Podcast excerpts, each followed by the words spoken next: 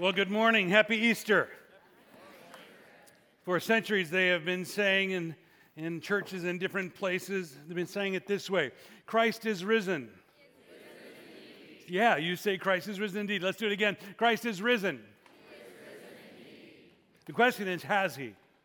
We're here to affirm that we believe that he has, but is that belief just a blind faith, just a, a leap we need to take in order to try to live out this set of rules or philosophy or religion that we bought into, or did it really happen?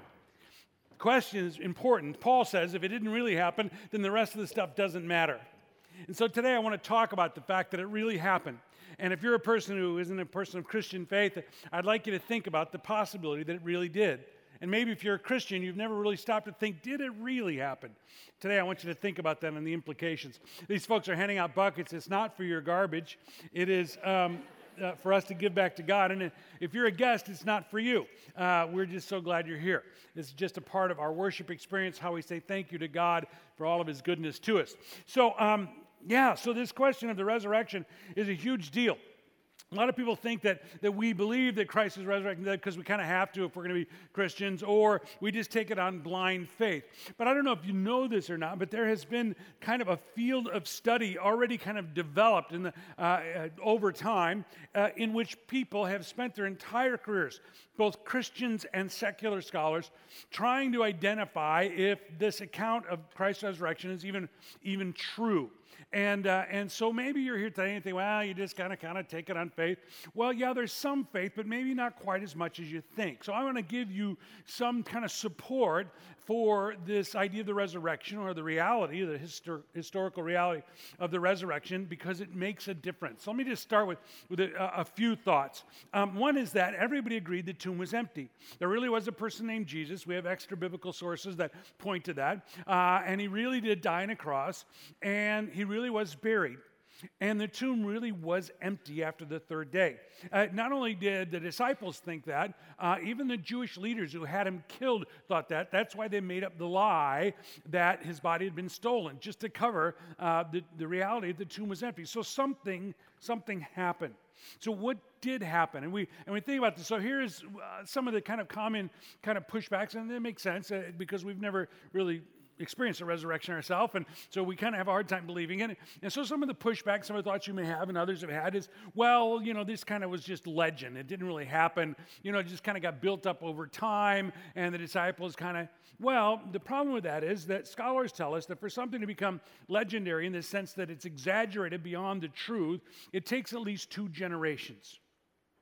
So the resurrection probably happened around 30 AD. And the, the accounts that we find in Scripture were written before 60 AD. And the Jews had an incredible uh, practice of oral tradition. They would be much better at it than the average person in this room, probably, because that's how they learned the Torah. And if you ask me what happened 30 years ago, I can probably tell you. I mean, it's not that long ago for some of us. For some of you, you can't even imagine. But for some of us, I, I, can still remember 30 years ago. And certainly a resurrection from the dead would not be something I would either forget or make up during that time. As a matter of fact, Paul says that you should go ask the witnesses. If you don't believe the resurrection, go ask the witnesses, many of whom are still alive. He's saying, here's their names, go find them and ask them if the resurrection really happened we find that these accounts written in the Gospels actually are probably eyewitness accounts. All kinds of reasons. A, they were written very early on when other witnesses would have been there. Um, they, uh, they could have been easily uh, uh, refuted uh, by other people.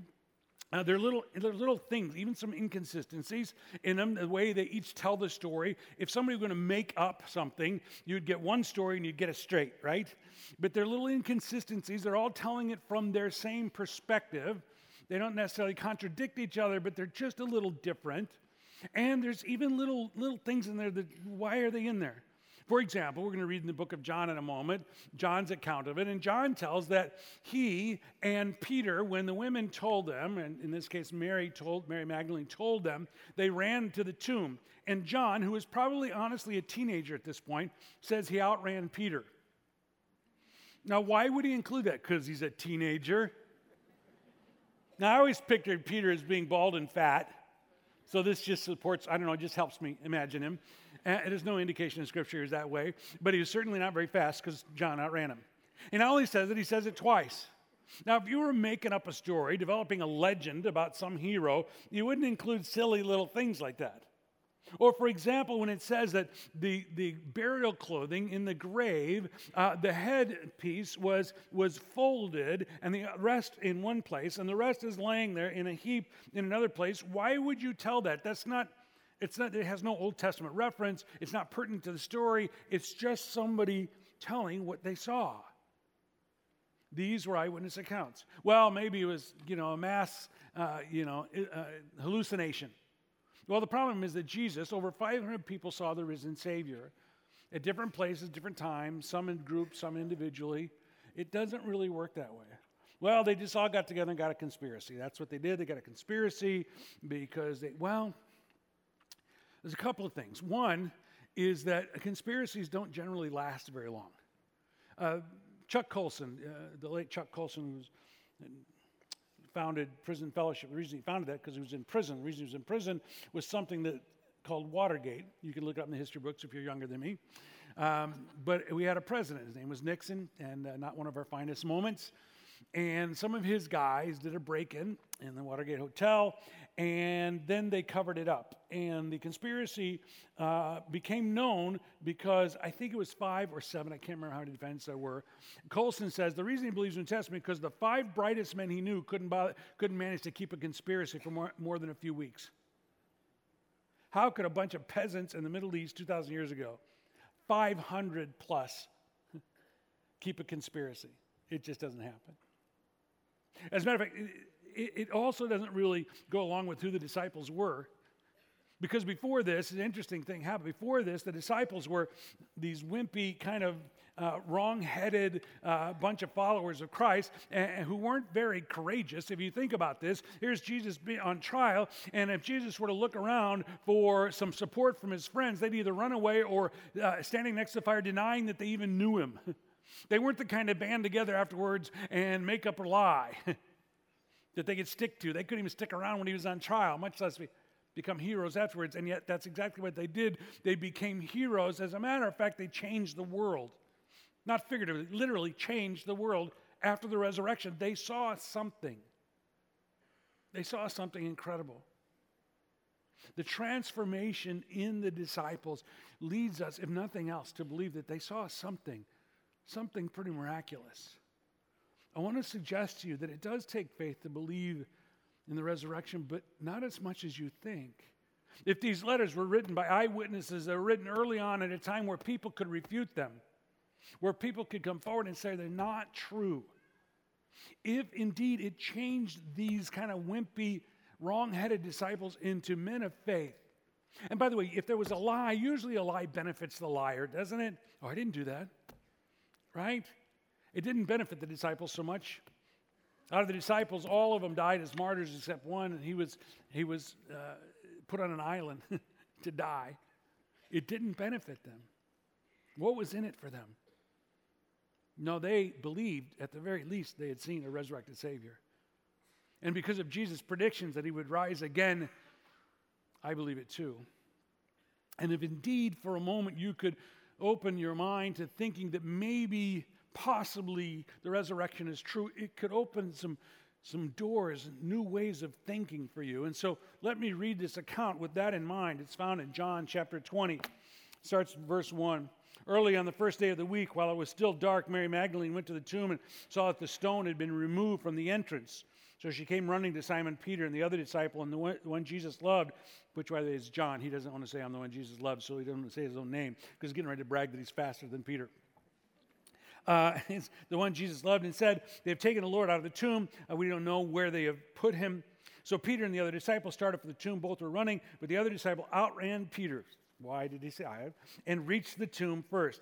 He bent over and looked in at the strips of linen lying there, but did not go in. Then Simon Peter, who was behind him, arrived and went in the tomb. He saw the strips of linen lying there, as well as the burial cloth that had been wrapped around Jesus' head. The cloth was folded up by itself, separate from the linen.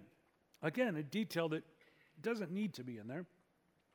Finally, the other disciple who had reached the tomb first also went inside. He saw and believed. Now, this is an interesting thing. This is John talking about himself. He saw and believed what? What did he believe? Did he believe the tomb was empty? Did he believe that Jesus was God and had been resurrected from the dead? Something changed inside of John at this point, not yet for the rest of the disciples. Says they still did not understand from Scripture that Jesus had to rise from the dead. It goes on in verse 10 Then the disciples went back to their homes, but Mary stood outside the tomb crying. As she wept, she bent over to look into the tomb and, and saw two angels in white seated where Jesus' body had been, one at the head and the other at the foot. They asked, Woman, uh, why are you crying? They have taken my Lord away, she said, and I don't know where they have put him. At this, she turned around and saw Jesus standing there, but she did not realize that it was Jesus. So you can imagine a woman in mourning, eyes filled with tears, looking down and just sees the figure of somebody there who she assumes is a gardener.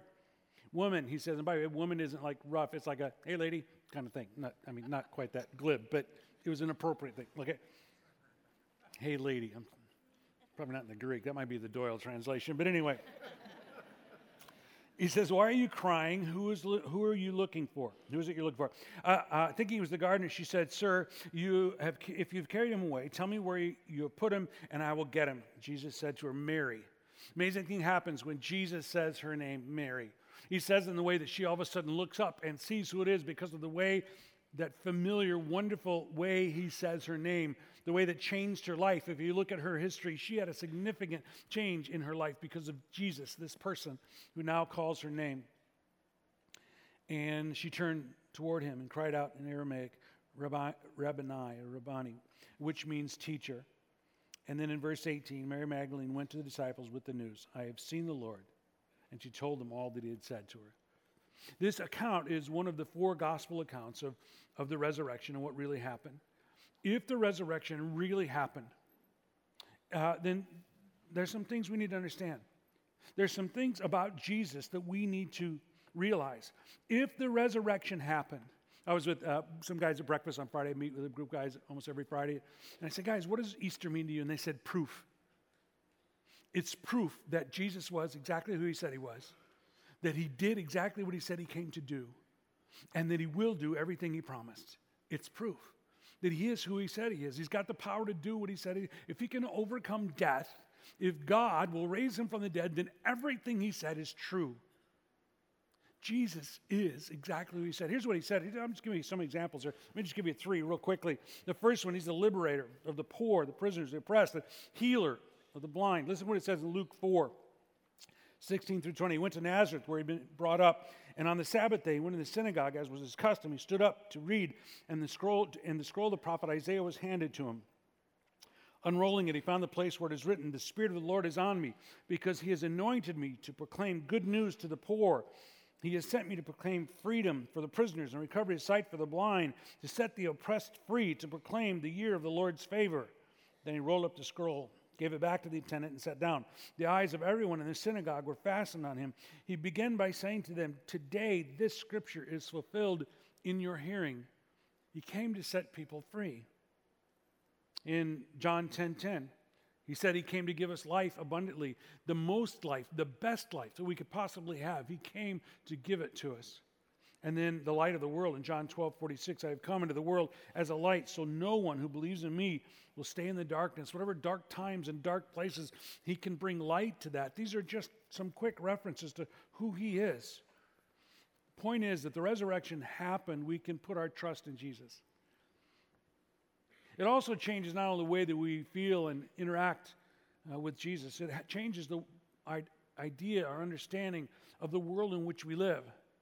If the resurrection happened and that kind of divine power can be available, and the Bible says that resurrection power is available to us, if that is true, then the world is different than I thought it was.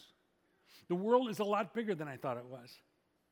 You see, we often think about the world in context of what we know of it, of our limited experience. I am not, don't want to make fun of anybody who's, who's young. I'm, I'm just jealous that you're young. But I always think it's interesting when I hear a teenager or a young adult saying how terrible and catastrophic the breakup of their relationship was and how life will never be okay again. And I want to say, in 15 years, you don't remember that girl's name. but in their limited experience, You see, we oftentimes think about the world in our limited experience. Well, the resurrection couldn't happen because that just doesn't happen.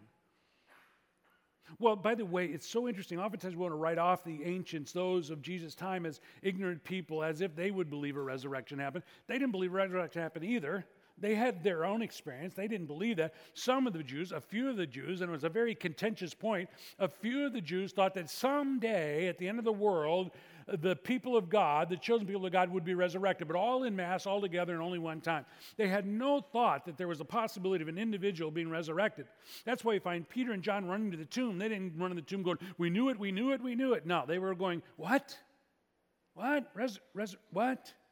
You see, we want to look at things of God and things of eternity as if we have enough experience to fully know what's possible. And yet, maybe there is more possible than we thought. Maybe the world is bigger than we thought. When I was single, I looked around and I couldn't imagine being married because there were so many girls in the world. and then I fell in love with this skinny girl from Oklahoma. And I couldn't imagine not being married because I experienced incredible love. And that love was more than I ever anticipated. And then, then along came a little one who made messes and required a lot of attention.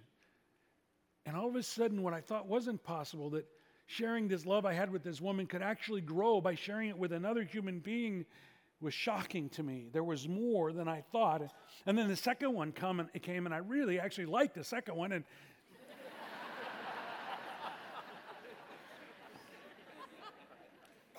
and my love grew, and there was more love than I thought was possible. And, and then years later, the first one got married, and now I have grandkids, and there is more love than I can even express to you.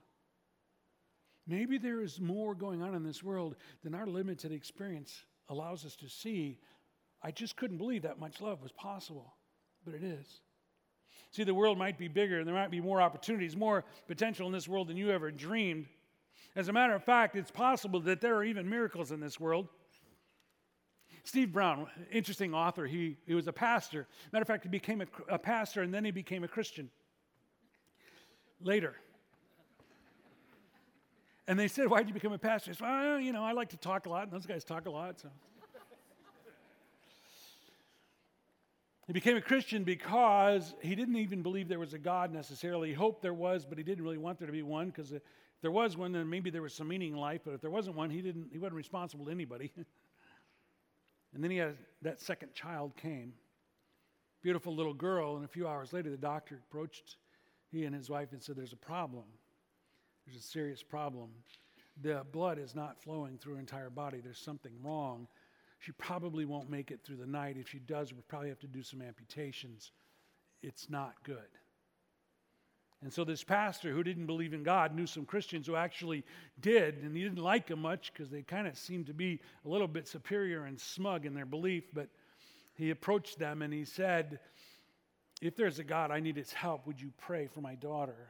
And they did, and they began to pray. The next morning, Steve Brown became a Christian when the doctor, same doctor, walked in and said, I did the tests last night, and I need to tell you, there's a miracle happened. Your daughter is fine. There's no surgery, there's no risk. She's going to be fine. And he knew that there was a God. It's possible. There's a God at work in this world that you've been trying to deny all along. Matter of fact, the fact that you're in this room might be a miracle because some folks never thought you'd be here, some of you.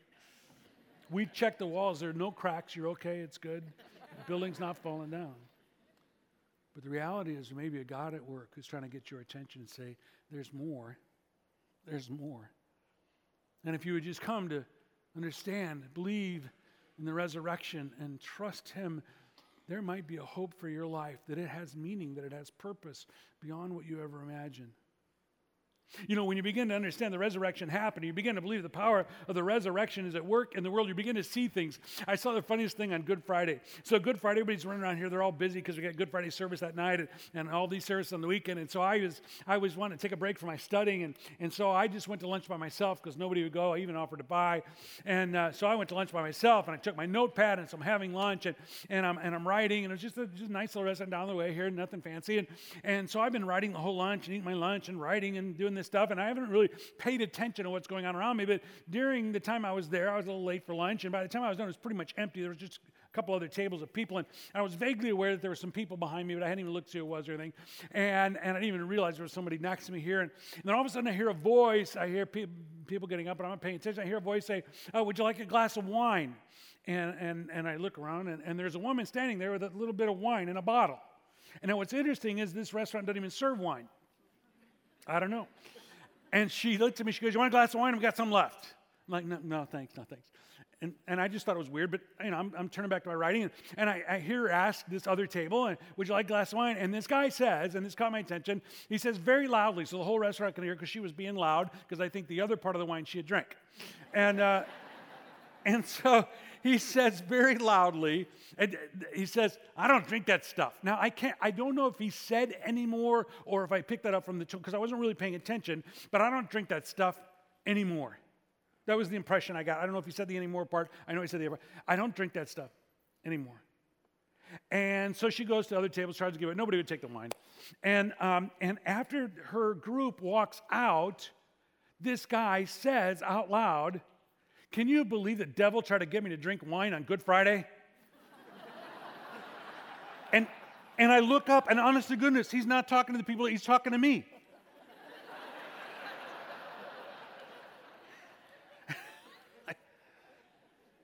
Nope, can't believe that.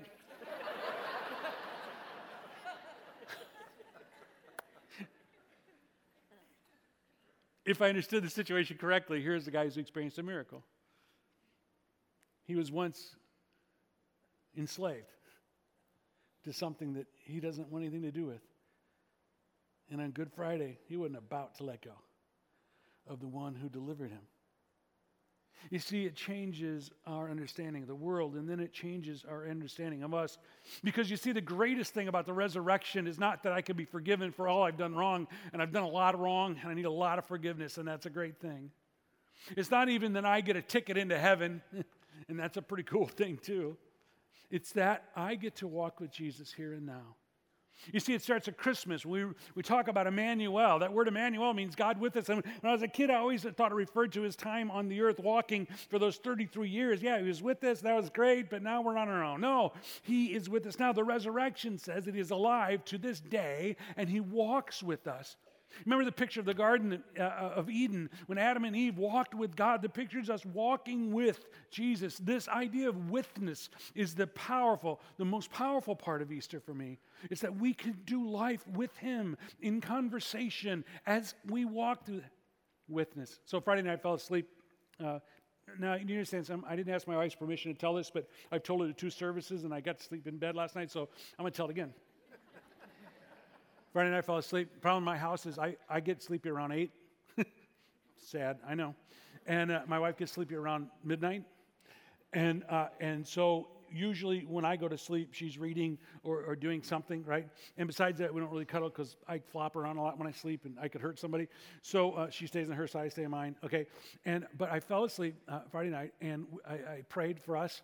And then I fell asleep and I realized that her hand was just on my arm. And, and I woke up a couple of hours later, and her hand was still on my arm. And it was just kind of a kind of a thing, you know, it was kind of cool. And I didn't want to move. I needed to roll over because I was starting to cramp up, but I, I, didn't, I didn't, I didn't want to move because it was, it was just, I mean, nothing happened. She was sound asleep. She was snoring. I mean, it was, it was very feminine. I mean, you know very feminine, petite, almost sexy snore, almost. Um, but there was that moment of withness, just being there. Mother Teresa said to a reporter one time, Dan Rather, she, he said, Now, when you pray, what do you say to God? And she said, Oh, I don't say anything, I just listen. So he kind of, okay, all right, well, then when, when God speaks to you, what does he say? She says, oh, he doesn't say anything, he just listens. the reporter, and she said, and if you don't understand that, I can't explain it to you. You see, the power of the resurrection is that we get to be with him. You see, the first one about trusting that the resurrection is true, it's called faith. The second one, believing that God is at work in the world, that's about hope. But this last one is what he came to do. He came to provide us with love faith, hope, and love. And the greatest of these is love, because it's his love that changes our lives. It's His love that walks with us every day. It's His love that makes me a different kind of father, a different kind of husband, a different kind of grandfather, a different kind of person. It's His love as He walks with me every day. My prayer for you and for me, no matter where you are in your spiritual journey, that you would understand that Easter happened because of love, and that that love would cause you to believe and have faith and hope and walk in love. Let's pray. Lord God, I thank you that you love me. I am not that lovable some days. I am rarely deserving of your love.